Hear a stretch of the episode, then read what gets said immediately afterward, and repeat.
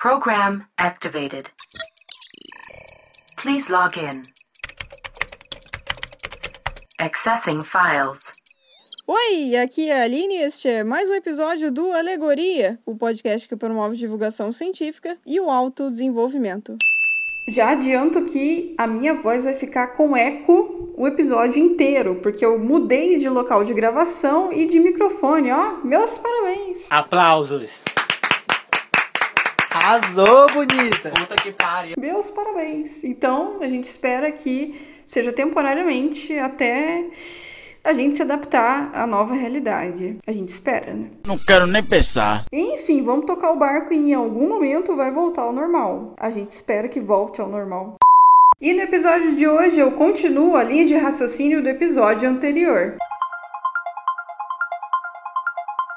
A diversidade de seres vivos e a capacidade desses seres vivos de colonizar os diversos locais diferentes do nosso planeta dependem das mudanças genéticas acumuladas gradualmente ao longo do tempo. É verdade. A evolução das espécies só aconteceu devido a diversos fatores, diversos eventos que aconteceram isoladamente e ou simultaneamente ao longo do tempo. É verdade. Esses fatores e eventos foram peças de um grande quebra-cabeça que foram se encaixando e formando esse cenário atual de micro e macro evolução. É, tá bom. Uma dessas peças, é claro, uma das peças fundamentais, essenciais, é a peça das mutações genéticas.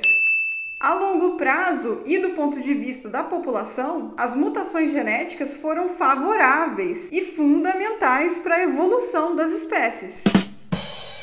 Só que a curto prazo e do ponto de vista do ser vivo, as mutações genéticas podem ser tanto favoráveis quanto desfavoráveis. Não quero nem pensar. O spoiler é que a maioria dessas mutações geralmente são prejudiciais. Não tem o que fazer. Por isso que os processos de replicação e reparo do DNA, na maioria das vezes e dos seres vivos, são feitos de forma muito precisa, entre aspas, quase perfeita. Você filma e fala, você é o bichão mesmo, hein, doido? Porque para sobreviver e conseguir se reproduzir, os seres vivos precisam ser geneticamente estáveis. O maior problema é que, apesar da replicação e do reparo do DNA, enquanto o DNA está sendo replicado, seja feito de forma quase perfeita, a maioria das mutações acontecem depois da replicação.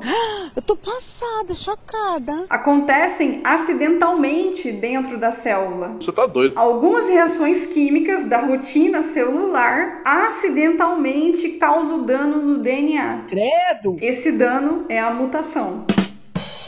A maioria das mutações são temporárias, porque a maquinaria de reparo vem e consegue reparar.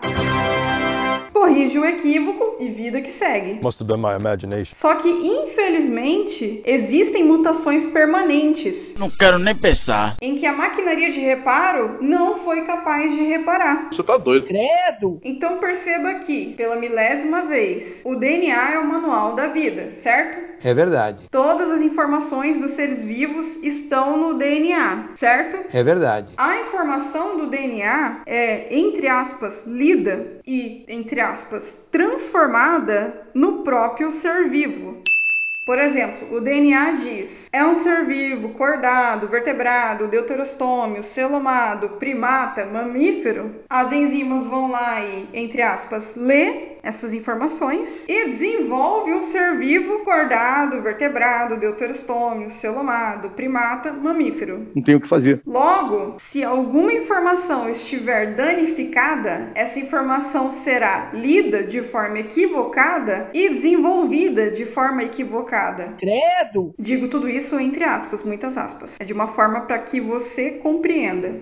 Agora que nós concluímos a replicação do DNA e descobrimos como a informação genética é copiada para ser passada adiante, nos próximos episódios nós vamos descobrir como essa informação genética é lida para depois ser transformada no ser vivo.